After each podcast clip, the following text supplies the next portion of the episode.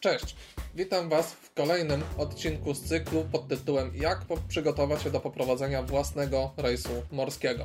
Do tej pory odbyły się dwa odcinki, w których powiedzieliśmy sobie w pierwszym, co zabrać oprócz rzeczy podstawowych na rejs morski.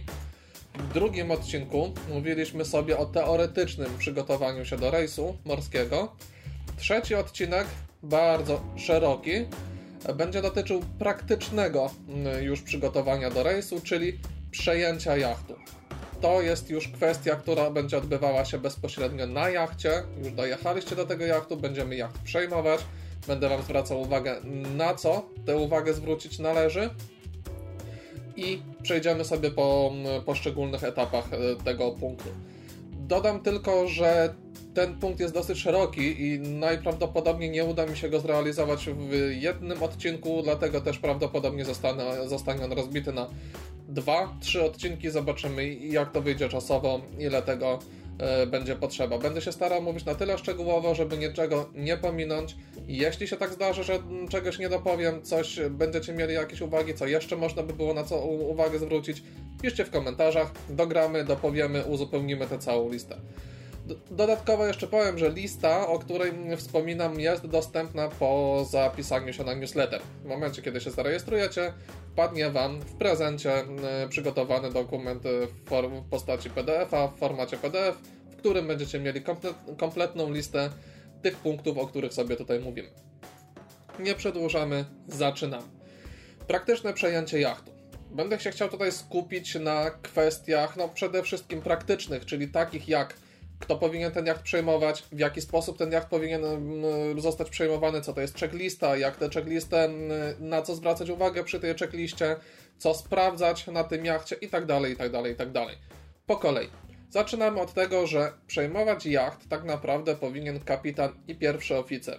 Dobrze jest, jeśli są to dwie osoby i to dwie osoby z największym zaawansowaniem, jeśli chodzi o kwestie żeglarskie, z tego powodu, że yy, i kapitan, i pierwszy oficer muszą wiedzieć, co na tym jachcie się znajduje, co na tym jachcie działa, co na tym jachcie nie działa, bo i tak się może zdarzyć, że są jakieś awarie, które są, no nazwijmy to, permanentne i są niemożliwe do usunięcia przed Waszym rejsem. Czasami się na to godzimy, czasami się oczywiście nie godzimy, bo jeśli się okaże, że jacht jest niesprawny na tyle, że może to zagrażać bezpieczeństwu żeglugi, to pod żadnym pozorem nie wolno nam się na przejęcie takiego jachtu zgodzić.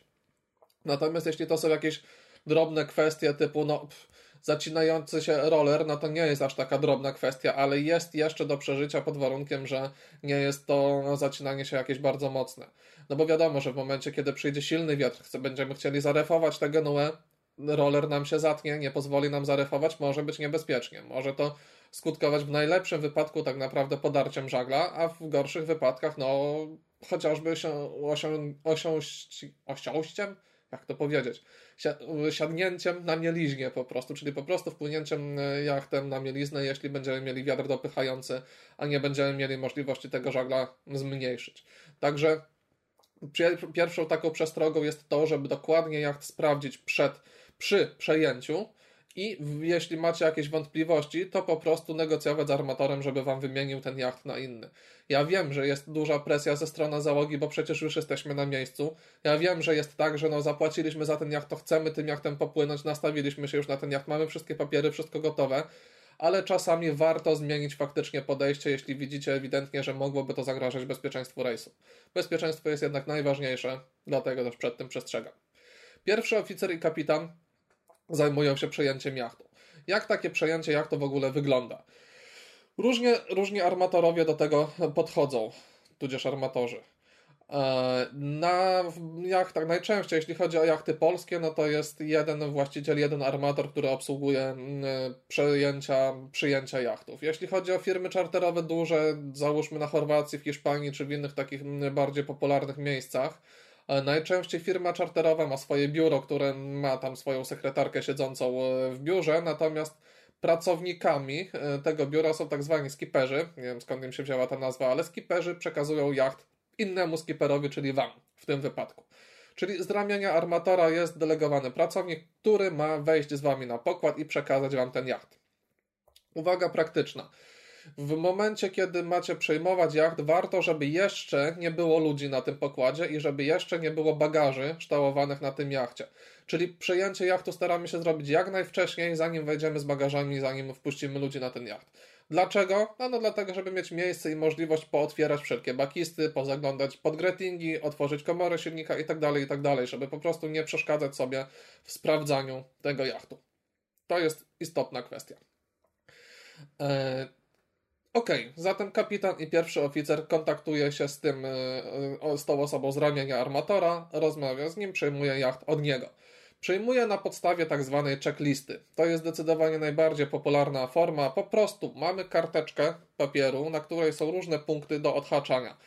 Najczęściej są to dwujęzyczne listy. No w Polsce nie ma tego problemu, bo najczęściej polskie jachty są czarterowane polskim kapitanem, natomiast na takiej Chorwacji już na przykład checklisty są w języku chorwackim i angielskim, żeby nie było wątpliwości, o czym w ogóle rozmawiamy.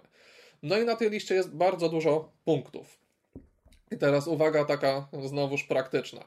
Najczęściej niestety tak jest, że w momencie, kiedy jacht przejmujecie pierwszego dnia, to przez checklistę ci, którzy wam jacht przekazują, chcą przejść jak najszybciej. Czyli czek, czek, czek, czek, czek, jest, jest, jest, tu, tu, tu, to działa, to tego nie ruszamy, to działa, tego nie ruszamy, tego nie ma co sprawdzać, bo na pewno działa, pyk, pyk, pyk, pyk, pyk, podpis, nie ma go. Natomiast jak wracacie po tym tygodniu, załóżmy, czy dwóch tygodniach rejsu i chcecie zdać jacht, przychodzi ta sama osoba i już jest zupełnie inne podejście do sprawdzania tej checklisty. Wtedy on zwraca uwagę na dosłownie wszystko. Każdy punkt dokładnie sprawdza. Już nie będzie czegoś takiego, że a to działa, to tego nie sprawdzę. Nie, właśnie on to wtedy sprawdzi. Dlatego też bardzo ważny pro-tip dla was jako skipperów, którzy jeśli będziecie przejmować jacht, to tego dnia, kiedy jacht przejmujecie, to wy macie nie wypuścić z pokładu tak długo te osoby z ramienia armatora, dopóki wszystkiego dokładnie nie sprawdzicie. Wszystkiego, co jest na liście, ale też nie tylko. I o tym sobie za chwilę będziemy mówić, co jest takimi newralgicznymi punktami, na które warto zwrócić uwagę. Checklisty są wypełniane w dwóch egzemplarzach, znaczy w jednym egzemplarzu pierwszego dnia, czyli przy przejęciu podpisujecie się, potem na tym samym egzemplarzu po skończonym rejsie odczekowujecie to, co ewentualnie utopiliście, czyli to, co może zostać potrącone wam z kaucji. I tutaj nie, nie powiedziałem. Dlatego jest taki system tych y, y, osób, które przekazują z ramienia armatora jachty, że na początku sprawdzają bardzo szybko, a potem bardzo szczegółowo, bo w momencie, kiedy wy czegoś nie zauważycie tego pierwszego dnia przy przejęciu tego jachtu, a załóżmy, no będzie, nie wiem, brakować wiadra na pokładzie, to armator powie, no okej, okay, ale wyście podpisali, że to wiadro jest. Więc z czyjej kaucji pójdzie? No z waszej kaucji pójdzie, bo nie dopilnowaliście, nie zauważyliście, że tego wiadro nie było. Także to jest wasz chron, żebyście e, sprawdzili, czy na tym jachcie faktycznie jest wszystko, co jest na tej liście. Ok, czyli checklistę mamy z głowy. Dodatkowo, ten, ta osoba, która z ramienia armatora jacht wam przekazuje, jest do waszej dyspozycji i w waszym interesie jest również dopytać o wszystko, z czym macie jakiekolwiek wątpliwości. Czyli jeśli nie macie pewności, w jaki sposób otwiera się na przykład grot rolowany do masztu, w jaki sposób działa, bo są różne patenty na rolery grota chociażby, zapytajcie, niech on wam pokaże, otwórzcie z nim i z pierwszym oficerem tego grota, żebyście wiedzieli, jak to działa. Nie macie pewności na przykład, gdzie jest bezpiecznik od windy kotwicznej, które potrafią wyskakiwać czasami, bo to jest bardzo duże napięcie, czy tam natężenie. W, za, zapytajcie, jeśli nie ma takiego bezpiecznika na przykład zapasowego, warto, żebyście go dostali od razu od tego armatora i odnotowali to od razu w tej checkliście. Wiele innych czynników jest do sprawdzenia i z tymi czynnikami teraz yy, będziemy sobie yy, mówili. Co takiego jeszcze w szczególności powinniśmy zapytać, co powinniśmy sprawdzić? Według mnie bardzo ważne są na przykład zawory wody. Dlaczego? Dlatego, że na wielu jachtach jest tak, że jacht idąc w jakimś przechyle potrafi przez niedo, niezamknięty zawór nabierać wody. I to jest problem, bo na przykład no, macie kran, zlew i przez ten zlew podchodzi wam woda do jachtu. Pompy zęzowe, owszem, będą działać, ale dopiero od pewnego momentu, od pewnego poziomu. Bo nawet jak ta studzienka w zęzie jest zanurzona, głębo, jest głęboka, szlaf, który ma wyciągać właśnie przez pompę zęzową tę wodę z zęzy na burtę, za burtę oczywiście, jest również głęboko zanurzony w tej studzience, ale jeśli pójdziemy w dużym przechyle, no to już zupełnie w innym miejscu ta woda będzie. I często okazuje się, że dopiero grettingi zaczynają już Wam pływać praktycznie pod pokładem, kiedy się pompa zęzowa włącza. Dlatego też warto pamiętać o tym, żeby zapytać tego człowieka z ramienia armatora, czy zawory z wodą trzeba zamykać i jeśli tak, to niech Wam pokaże, w którym miejscu te zawory z wodą są. Dodatkowo często jest tak, że na jachtach są zbiorniki z wodą dwa albo trzy, na wodę słodką, tutaj mam na myśli. Czasami te zbiorniki są połączone, ale czasami te zbiorniki są niezależne zupełnie. Dlatego też, żeby przełączyć się z jednego zbiornika na drugi, jeśli skończy nam się już woda, trzeba wiedzieć, gdzie jest switch, gdzie jest zawór, który po prostu przełączamy kierunek płynięcia wody. To jest też ważne, też trzeba o to spytać, żeby potem nie mieć niespodzianki, że no zatankowaliśmy tę wodę w porcie, ona się tak szybko skończyła, co się stało, czemu się nie, czemu z drugiego zbiornika nie ciągnie. A może nie ciągnąć właśnie dlatego, że nie przełączyliście tego switcha. I tu uwaga, jeśli Wam przestaje woda lecieć w kranie, momentalnie wyłączamy tę wodę i wyłączamy pompkę. Dlaczego? Dlatego, że po pierwsze, jeśli zapowietrzy nam się układ, ten podciśnieniowy, który zaciąga właśnie wodę słodką, to może się okazać, że odpowietrzenie jego jest dosyć skomplikowane, dosyć problematyczne, bo nie zawsze pompki są w stanie pociągnąć, generują takie ciśnienie, że odpowietrzą się same. A po drugie, jeśli dłużej pochodzi pompa wodna bez wody, tylko na sucho w powietrzu, to po prostu się może spalić. Albo pompa, albo ten łopatki w propelerku, który tam pracuje i tę wodę pompuje, są na tyle e, delikatne, że one również potrafią się wyłamywać. Także ostrzegam, jeśli chodzi o instalację wodną, jest to ważna kwestia. Ok. Które zawory i kiedy zamykać? No to o tym już właściwie mówiliśmy. Ważna jest też kwestia kingstonów, czyli ubikacji pokładowych. Czy przy tych y, zaworach zamykać te, y, czy przy tych instalacjach zamykać zawory, czy nie? To też warto spytać. Gdzie jest zawór gazu i gdzie jest butla tego gazu? No, powinna butla znajdować się gdzieś w afterpiku, w forepiku, gdzieś na zewnątrz jachtu. Dlaczego? No dlatego, że jeśli nastąpi jakiś, nie daj Boże, wybuch, no to rozerwie Wam kawałek dziobu, rozerwie Wam kawałek rufy, a nie wywali Wam całej nadbudówki. Bo ciśnienie spowoduje, że jeśli wybuchnie pod pokładem taka butla, no to rozerwie dosłownie wszystko. Natomiast na większych jachtach no, często się spotyka, że te butle jednak są wewnątrz tego jachtu, tylko przeważnie dosyć dobrze zabezpieczone. Uwaga, żeby Was nie dziwiło, że w miejscu, w którym mieszka butla z gazem, odpowietrzenie z tej butli jest na dole. To jest bardzo prosta przyczyna, czysta fizyka. Gaz jest cięższy niż powietrze, więc on jeśli będzie się ulatniał, będzie się ulatniał dołem, nie górą. Stąd y, odpowietrzenia takich butli są y, na dole. Pomieszczeń z butlami są na dole. Zawór główny. I tutaj jest bardzo ważna uwaga co do samej obsługi instalacji gazowej. Jeśli chcecie mieć pewność, że gaz Wam się nie ulatnia, jeśli chcecie mieć pewność, że możecie ten jacht zostawić bezpiecznie, powiedzmy na dobę, bo idziecie sobie gdzieś tam w miasto i zostajecie poza jachtem, to zawsze zamykamy na odpalonej kuchence. Kuchenka się pali, gaz się pali. Zamykamy najpierw zawór przy butli, pozwalamy się wypalić temu gazowi, który został jeszcze w przewodach. Jak nam zgaśnie płomień, wtedy dopiero zamykamy kurki w kuchence.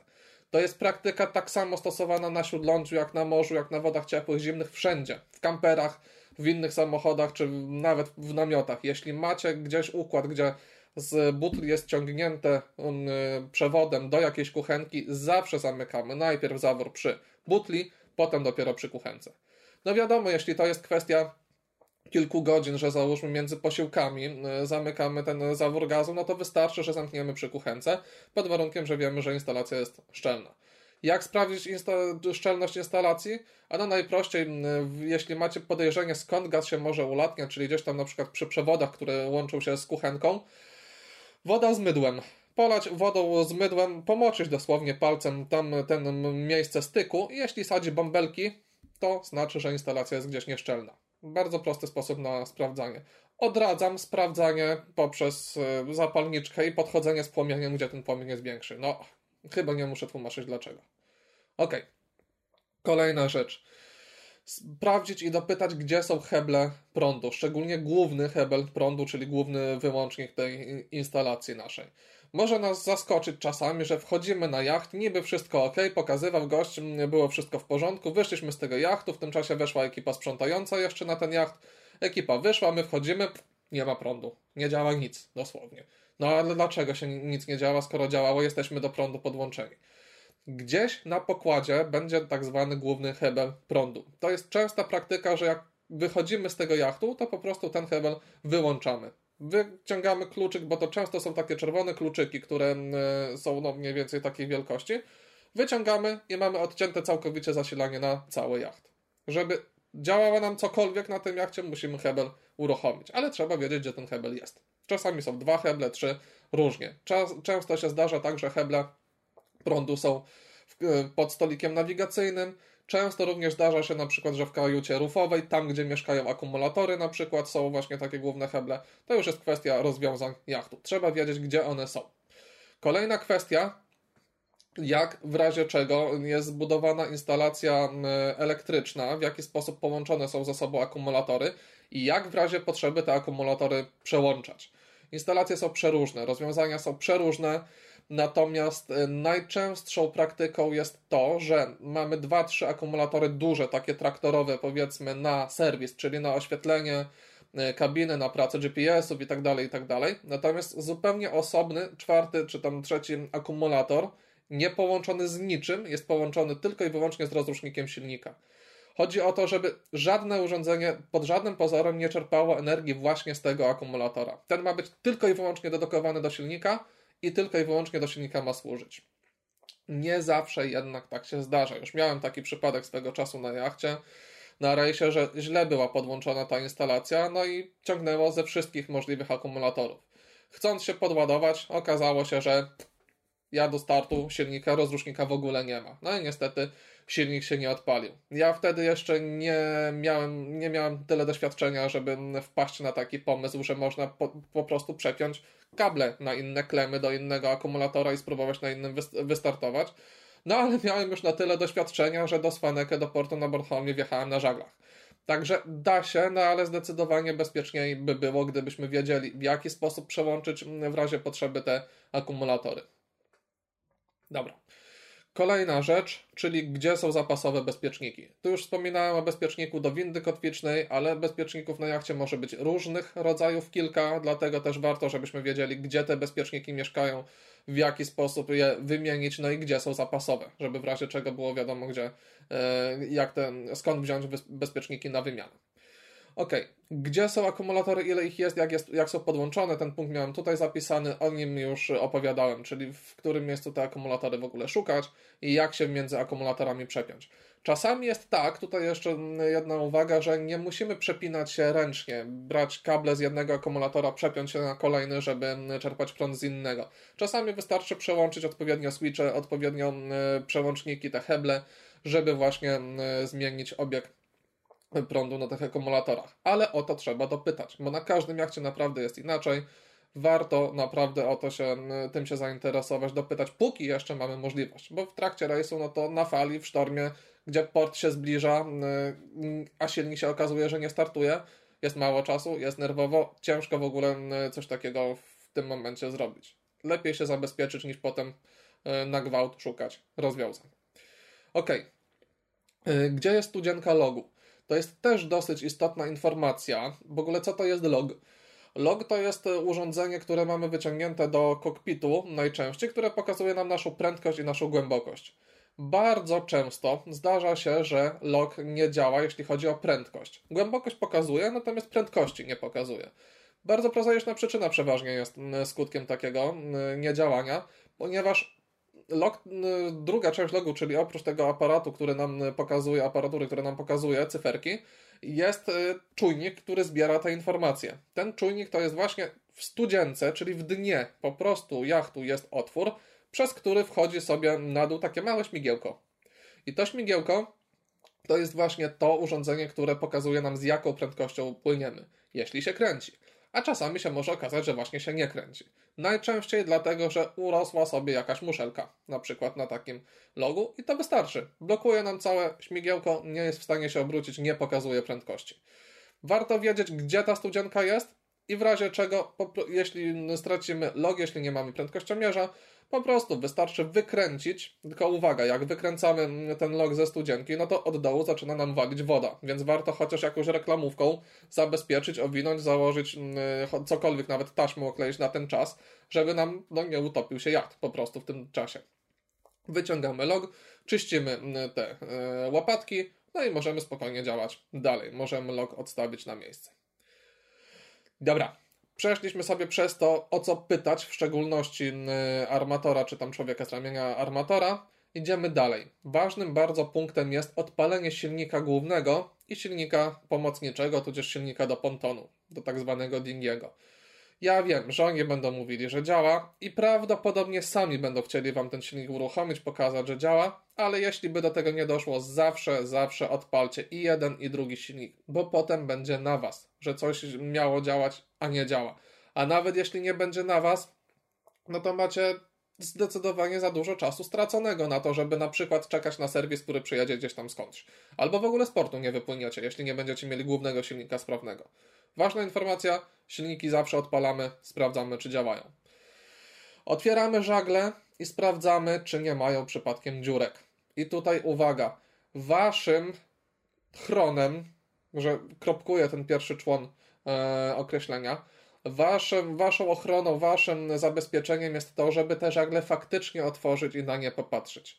Żagle drą się najczęściej od takich dziurek. Od najmniejszych dziurek, jeśli zobaczycie, że gdziekolwiek taka dziurka jest, momentalnie to zgłaszajcie i to ma być zrobione, zanim wypłyniecie, bo Wam się rozedrze ten żagiel. Wystarczy cztery pięć bufortów i będziecie mieli potargane żagle. Bardzo ważne, bardzo warto na to zwrócić uwagę. Pilnujcie tego, żeby żagle zawsze były w dobrym stanie. Czasami się zdarza, że będziecie mieli w komple- komplecie żagli łatane żagle. No, na łaty już wiele nie poradzicie, ale również patrzcie na szwach, czy nie rozchodzą się na szwach, czy lig wolny, bo to jest bardzo, częst, bardzo częsta przyczyna rozdarcia żagla, że jest wywiany po prostu ten lig wolny, czyli taki postrzępiony. Jeśli tak jest, istnieje ryzyko, że żagiel Wam się w trakcie rejsu podrze. Armator Was będzie zapewniał, że nie, to są żagle, rok mają czas, a wyglądają tak tylko, bo na słońcu stały i spłowiały. Nie wierzcie w takie bajki. Jeśli widzicie, że żagle są postrzępione, że ten materiał jest już przeżółknięty, że jest wywiany, to widać po żaglach. Będziecie wiedzieli, żeby faktycznie na te żagle uwagę zwrócić, żeby na to uważać. Ok. Pierwszą część mamy za sobą i w tym momencie skończę ten odcinek, ponieważ już około dwadzieścia minut to trwa.